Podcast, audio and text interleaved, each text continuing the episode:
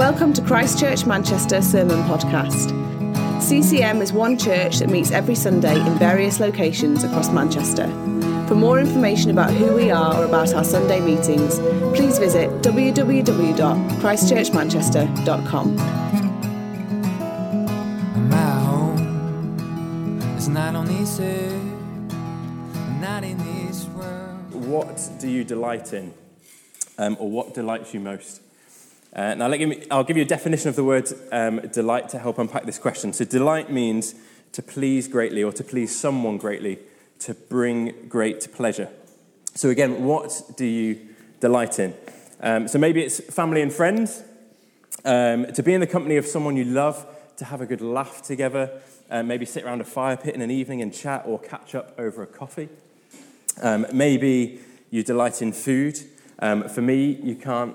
Oh, we haven't got the pictures. Oh, we have. There we go. For me, you can't beat a Sunday roast dinner, um, all the trimmings, thick gravy. Um, and apologies if I've like, starting to make people feel hungry here. Um, maybe it's entertainment. Maybe you delight in entertainment. Uh, to enjoy a good film at the cinema or to get lost in a book um, or listening to a beautiful piece of live music. Um, me and David Roberts actually went to watch Star Wars at Manchester Arena a few years ago. Um, but it was with a live orchestra playing the musical score behind the film. Um, and it was amazing. It was really great. Um, and normally when a film finishes and the credits come up, everyone leaves the cinema immediately. But everyone was glued to their seat. They didn't move a muscle um, because we delighted in ten minutes of John Williams' magic at the end.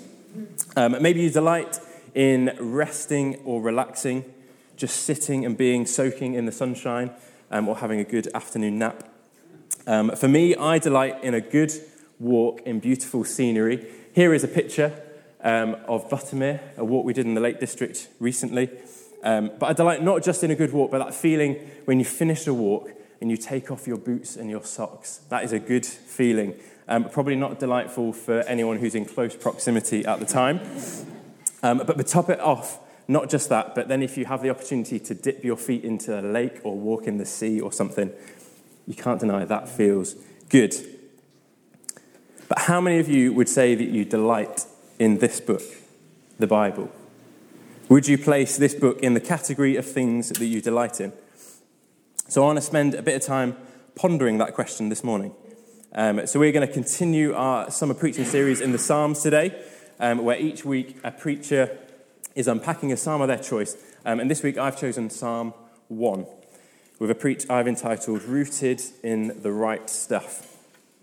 Now, I know you may be thinking, I've not put much thought into my favourite psalm here. one hundred fifty to choose from, and I've opened up the book, and I've gone for the first one, and thought, yeah, that will do.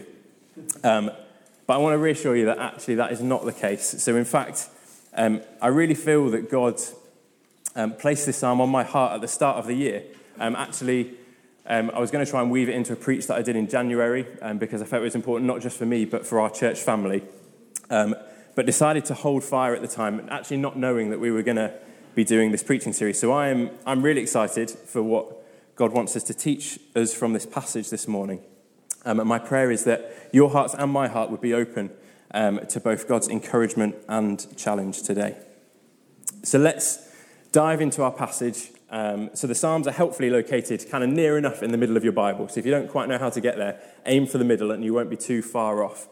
Um, we're going to read Psalm one. Feel free to follow in your Bibles or the verses will appear on the screen behind me. So Psalm one says, Blessed is the one who does not walk in step with the wicked or stand in the way that sinners take or sit in the company of mockers, but whose delight is in the law of the Lord. And who meditates on his law day and night. That person is like a tree planted by streams of water, which yields its fruit in season and whose leaf does not wither. Whatever they do prospers. Not so the wicked. They are like chaff that blows away. Therefore the wicked will not stand in the judgment, nor sinners in the assembly of the righteous. For the Lord watches over the way of the righteous, but the way of the wicked leads to destruction. So I want to look at three points this morning from the passage, and that is that we are to be set apart, that we are to delight in the word, and that we need to be planted. So firstly, to be set apart. Our passage this morning starts by saying, Blessed is the one who does not walk in step with the wicked, or stand in the way that sinners take, or sit in the company of mockers. Blessed is the one. The word blessed here refers to what people would say to express how desirable and good it is when someone experiences God's favour and abundance in their lives. And we read in these verses that this blessed or good life results from three choices a person makes. One who does not walk in step with the wicked, stand in the way that sinners take, or sit in the company of mockers.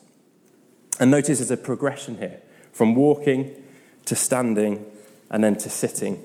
It's actually like a negative form of progression, progressing from movement to becoming stationary or becoming stuck. So let's look at each of these in turn very briefly um, so we can reflect on them a bit more together. So firstly, do not walk in step with the wicked. Or another translation says, do not follow the advice of the wicked.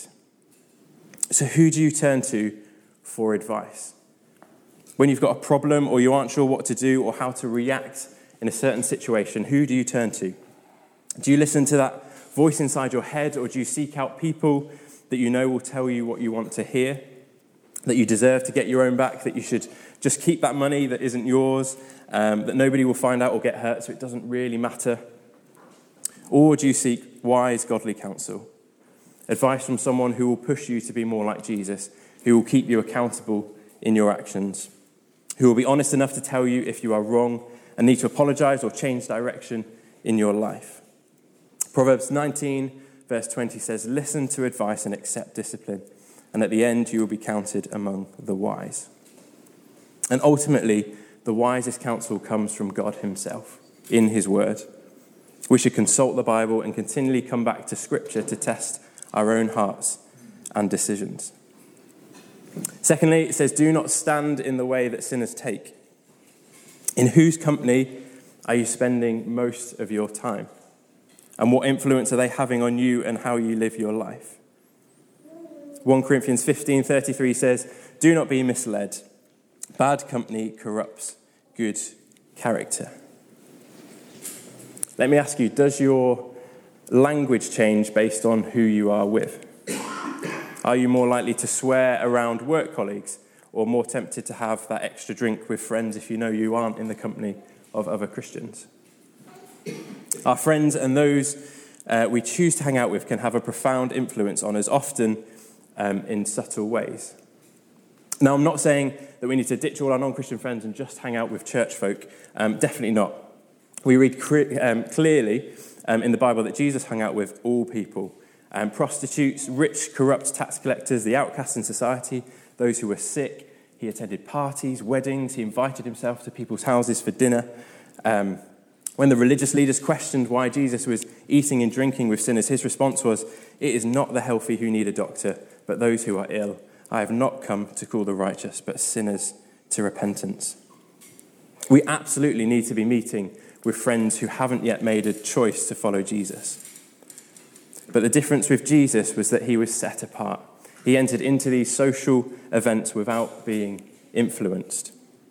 If you'd been around him, you'd have seen that his character or his language or his personality didn't change in each of these situations. We are called to be in the world, to love our neighbours as ourselves, to come alongside those who don't know Jesus, but not be of the world. Be in the world, but not of the world. And there is a difference between being with those who aren't living in obedience to God and standing in the way they take, joining in and following them. Romans twelve two says, do not conform to the pattern of this world, but be transformed by the renewing of your mind.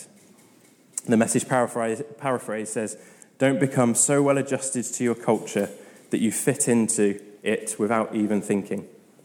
Instead, fix your attention on God. You will be changed from the inside out. It means, yes, going out for drinks with colleagues or friends to get to know them and love them well. But it also means not getting drunk with them, not using bad language or being tempted to laugh at or tell an inappropriate joke, to not adjust to the culture around us to fit in. It means choosing not to watch a certain T V programme that contains extreme violence or excessive swearing or lots of sex or nudity, just because all your friends are watching it. And I think it can also be really subtle things as well that you just need to keep in check when you spend time with others. So, for example, um, I've got two very close mates um, who have very good jobs and earn a lot of money. Um, and after hanging out with them maybe for a weekend, I often need to check my heart to make sure I'm not getting envious of their nice cars or their big houses, um, or start placing a high value on like earthly possessions and material things. As I said, it's subtle, but it's still important to bring it to God um, in that situation, to count my blessings and refocus on contentment and generosity.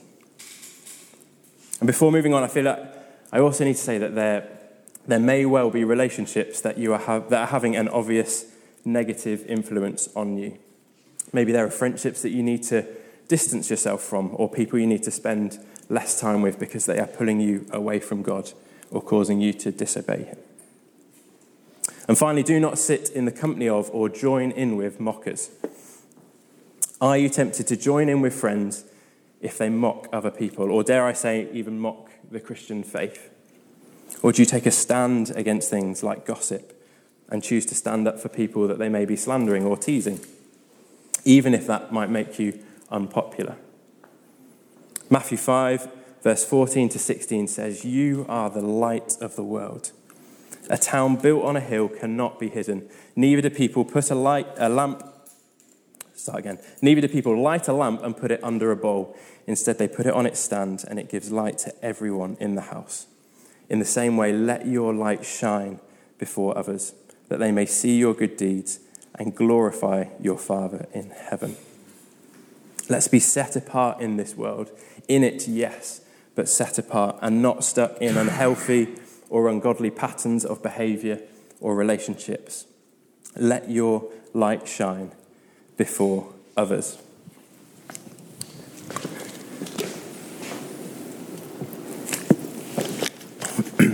So, delight in the word.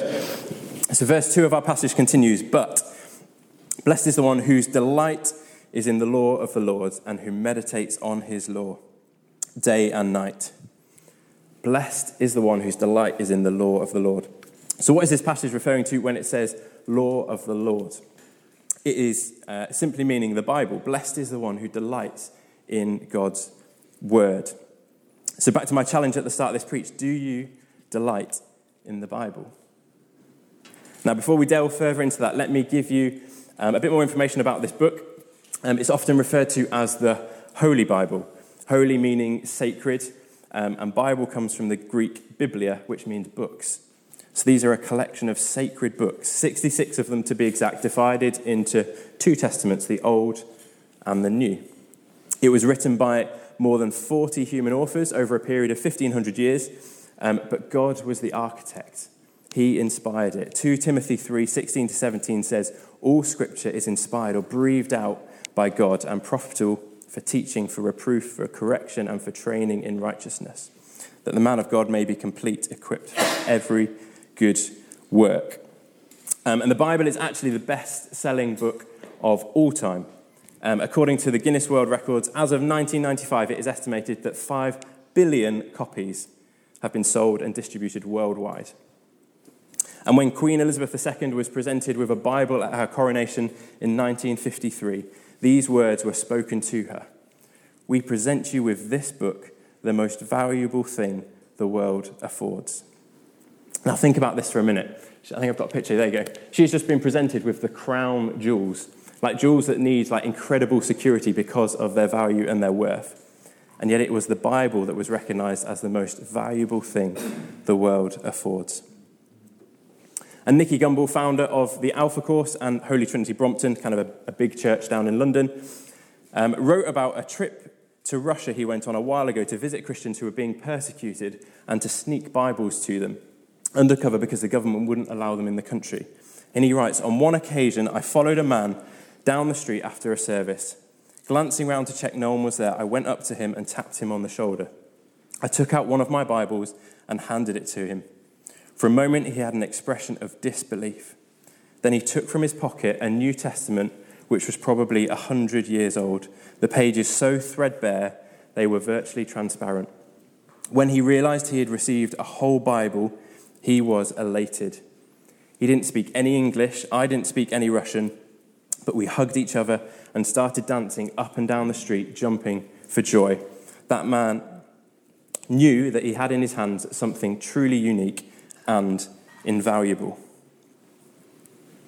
So why aren't we like that Russian Christian who was handed a Bible and jumped for joy in the street? Why don't we treat our Bibles as more valuable than the crown jewels? Why are our Bibles often left in the drawer collecting dust? Why do we find it difficult to delight in God's word? So imagine there are various answers to those questions. If we're honest, I think a lot of us would say that reading the Bible feels like hard work. Um, and there are lots of other things we'd rather be doing with our time. Perhaps we find certain passages in the Bible confusing or boring. Perhaps we are too busy. Um, or we always feel too tired when we come to read it, or we get distracted too easily. But this psalm reminds us that blessed is the one who delights in the word of God. And I know certainly I want to be blessed, and I want blessings for all of you as well. So how can we learn to delight more in the Bible, and what does that look like? So I think the key is delighting in Jesus. You see, the Bible is made up of lots of books, but together they form one story, a story of God's love for each and every one of us, how he pursues us, so much that he was willing to give his one and only son, Jesus, to die on our behalf so that we could have eternal life with him.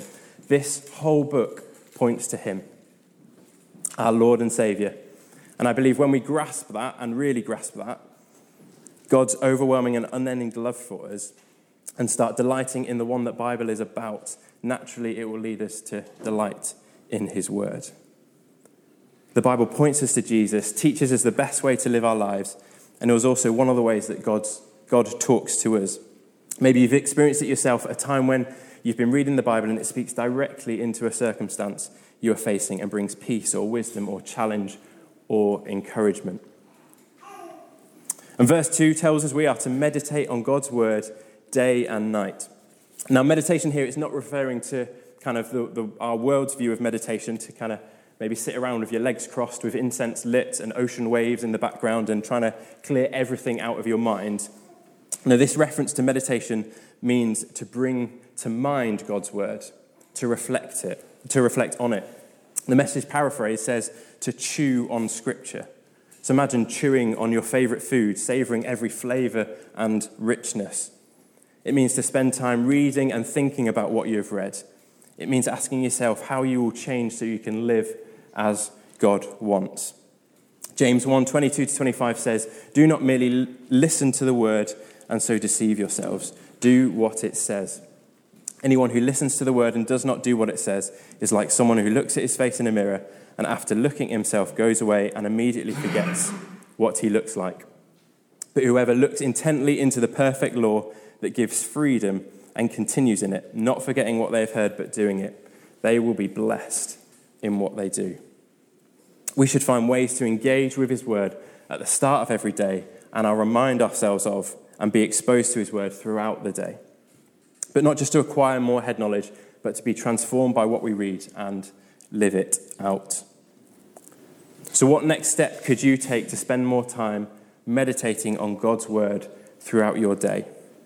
And this will look different for everyone, so I've tried to come up with kind of a range of ideas. Feel free to take them or leave them, um, but they are things that I have found helpful in different seasons. But before I run through this, this list, I just want to say that delighting in the Bible doesn't necessarily mean reading your Bible more.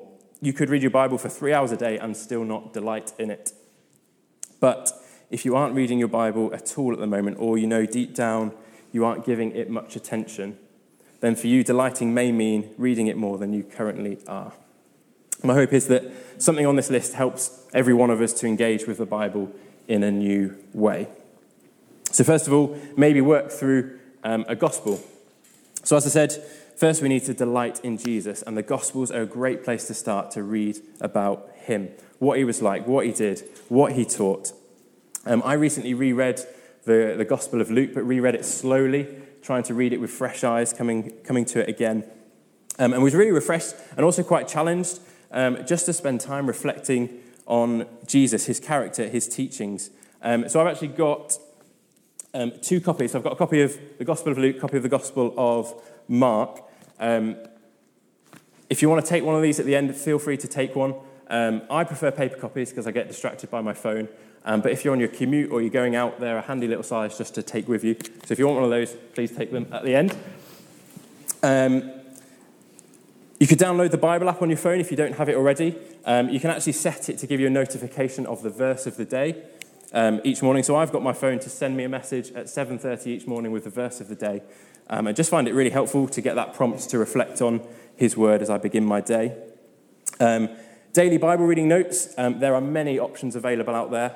Um, come and have a chat to me afterwards if you want to talk about different ones. Um, they normally all consist of a very similar format. There's a, a, a short Bible passage followed by some commentary, um, some questions to think about and a prayer. They normally take about ten to fifteen minutes to work through. Um, and again, I've got some copies actually that Nicky got through the post, some Everyday with Jesus. Um, I think there's thirty, thirty days, Bible reading notes. Again, if they would be helpful, please take some at the end. Um, I've also got a book by Timothy Keller, um, which has three hundred sixty-five daily devotionals based on the Psalms.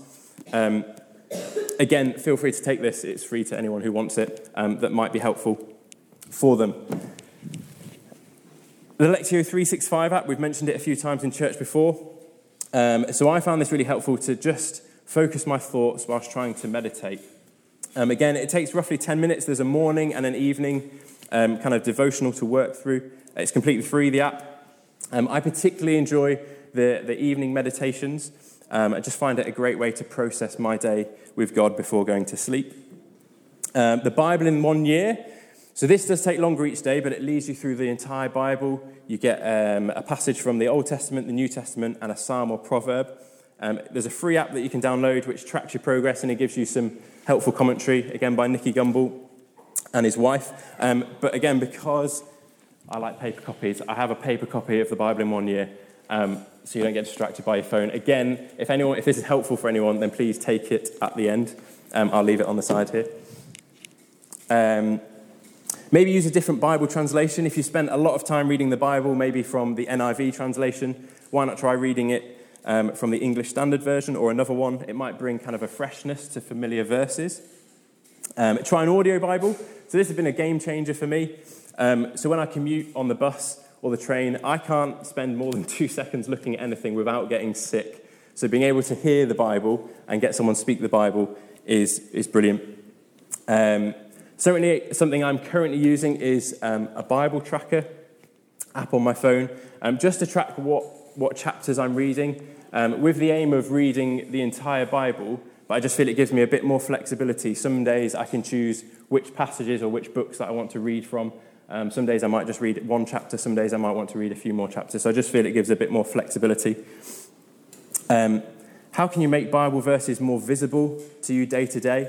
Um, maybe you can change the background of your phone um, to a Bible verse. I know Cody, actually, if you haven't got a background screensaver and you would like one, Cody is great at creating lovely backdrops with Bible verses of your choice on it. So go and have a speak to the chat to Cody. I'm sure she'd be happy to make one for you. Um, or putting up sticky notes in the house. Um, we were recently challenged by the verses in Deuteronomy six, um, which says, "You must commit yourselves wholeheartedly to these commands that I am giving you today. Repeat them again and again to your children. Talk about them when you're on the road, when you're going to bed, and when you are getting up. Tie them to your hands and wear them on your foreheads as reminders. Write them on your doorposts of your house and on your gates." So we now actually have a wall in our house. If you flick to the next one, it's very hard to see, but we've got a wall in our house where we can draw and scribble verses on to remind ourselves of God's truths. Now, this may not be the best parenting technique out there, um, teaching a child to draw on a wall. So apologies in advance if the next time we come to your house, Bethana starts scribbling on your walls. Um, but we are genuinely excited for our children and for us to hear, see, and read these verses. We are in a season of parenting um, a toddler who is just, well, it's been in it for a little while, but entered the terrible twos. Um, and sometimes this is challenging, and sometimes this does bring out the worst in me and Rosalind. Um, so to look at our lounge wall and to read that God's grace is sufficient for us is such a visible, encouraging, daily reminder. Well, how about trying to read the Bible with someone? So me and Roslyn recently did this, and it was great. Um, in my typical achiever fashion, I was like, right, let's just get through these chapters. Let's read as many chapters as we can together. Um, but rightly so, Roslyn um, challenged me to, to take it slow, to slow down and to just process what we were reading and ask, what is God speaking to us about this? How can we live differently in light of these verses? And I can genuinely say we finished that time together having delighted in God's word. So if you struggle reading the Bible by yourself, find someone to read it with you. And I know I've overloaded you there with lots of different approaches, um, but maybe challenge yourself. Is there one of those things that you could try this week to engage and meditate more on God's word? And this is about delighting in God's word. It's not about reading it out of duty. It's not a tick box exercise to complete and then go about your day as normal. The times I've approached it like that have, have just been have been useless. I may have read a chapter or two in a psalm, um, but it's made no difference to how I've lived that day. It'd be much better to reflect on one verse than rushing through a chapter and quickly moving on. And the aim is to be refreshed by his word. Like I said, taking off those walking boots and dipping our feet in cold water, being refreshed by his word, to sit in the truth of his word, to strive to live in obedience to his word, to let his promises rest over you. Rick Warren, um, an American pastor and the author of The Purpose Driven Life, sums it up well. He writes, "Reading the Bible generates life, it produces change, it heals hurt, it builds character, it transforms circumstances, it imparts joy, it overcomes adversity, it defeats temptation, it infuses hope, it releases power, it cleanses the mind." And let me emphasize as well, we don't learn to delight in the Bible in order for God to delight in us. The wonderful truth is that God already delights in all of us. He delighted in you before you were born. He delights in you whether you read your Bible or not. Nothing you do can make him love you any more or any less. And I think getting our heads around that truth should enable us to start moving away from seeing the Bible as reading it as duty and more of delight. So finally, we need to be planted. So we're going to conclude the verses in this psalm from verse three. It says, "That person," so the one who is chosen to delight in God's word rather than follow the wicked, "is like a tree planted by streams of water, which yields its fruit in season and whose leaf does not wither. Whatever they do prospers. Not so the wicked. They are like chaff that blows away. Therefore the wicked will not stand in the judgment, nor sinners in the assembly of the righteous. For the Lord watches over the way of the righteous, but the way of the wicked leads to destruction." So here we have a comparison. In verse one, we read about planting yourself in such a way that leads to ruin. The progression from walking to standing to sitting, um, and getting more stuck through bad company. But through meditating on scripture and instruction, you can plant yourself in a way that brings life. That person is like a tree planted by streams of water, which yields its fruit in season and whose leaf does not wither. When we meditate on and live by God's instruction, we begin to taste abundant life for ourselves. And that is why we are called blessed. God's wisdom leads to the good life. Not so the wicked. They are like chaff that blows away. So notice the contrast here. One kind of person is like a tree firmly planted, full of fruits. The other person is like chaff that flakes off and blows away. Now, I'm sure most of you know what a tree looks like. Um, but chaff, that is not something we kind of come across every day. Um, so chaff is uh, the dry protective casing um, of seeds of cereal grains or other plants similar, like straw. Um, now, the chaff is separated from the seed by a process of threshing and winnowing. Every day is a school day, um, which involves crushing the plants and then throwing them in the air to remove that outer shell, the chaff. Is it any clearer? Right, so I've got a demonstration that may help. Um, so, although I did struggle to source some chaff um, from Amazon or Tesco, so I've had to improvise, and I've got some confetti here, and I've got uh, a hairdryer that's going to represent the gust of wind. So I've got a picture of a tree. So we all know what a tree like. So this is a sturdy tree um, planted by the river. Its roots go down deep. If I was to turn this hairdryer on, on that tree that has now disappeared, um, what would happen? Nothing much, exactly, nothing much. The leaves may rustle a little bit, but it is going to stay firm and grounded. But chaff, on the other hand, I hope this works.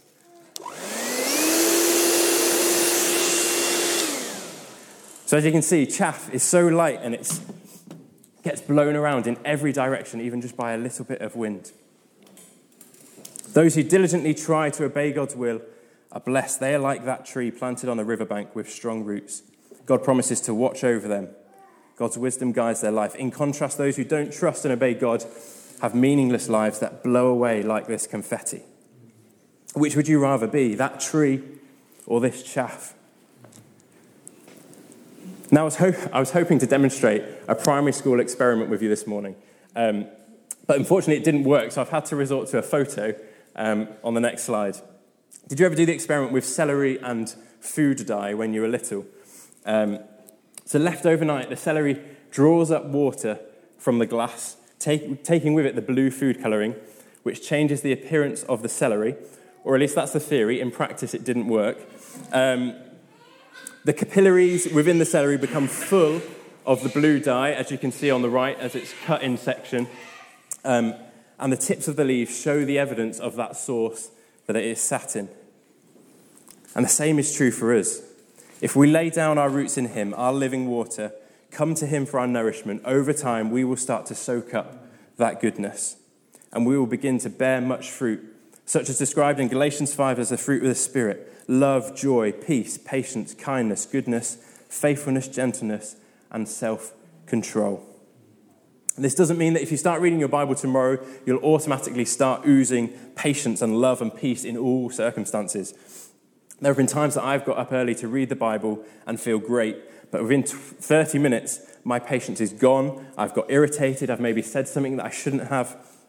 But the more we spend time in God's Word, the more we let our roots grow and draw from God, finding sustenance in his word, reflecting on Jesus, slowly we will be transformed more into his likeness. And let's be clear, when this verse says they will prosper in all they do, it does not mean immunity to failure, difficulties, or disappointment. Nor does it guarantee health, wealth, and happiness. What the Bible means by prosperity is that when we apply God's wisdom, the fruit we bear will be good and will receive God's approval. Just as trees soak up water and produce wonderful fruit, we are also to soak up God's word, producing actions and attitudes that honour God. In fact, it is in times of difficulty or times of drought that a tree's roots and what they are drawing from are so heavily relied upon. Again, the same is true for us. The work of growing deep roots often goes unseen, but the results are evident when hardships come our way. We need to be rooted in God and his word, have him as our ultimate source of nourishment so that we can still bear fruit in times of difficulty. So we are to be set apart, we are to delight in the word, and we are to be planted. But to conclude, I want to draw us back to Jesus, our source of life, our living water. Jesus said in John four fourteen, "Whoever drinks the water I give them will never thirst. Indeed, the water I give them will become in them a spring of water welling up to eternal life." In all of this, choosing to be set apart in this world, choosing to delight in his word, it all needs to first come from a place of recognizing what Jesus has done for us, recognizing his sacrifice on the cross, recognizing that we all mess up and fall far short of God's holiness. But out of his love for us, Jesus paid it all on the cross so that we are seen as righteous in him. And from that place, seeking him as our spring of water welling up to eternal life.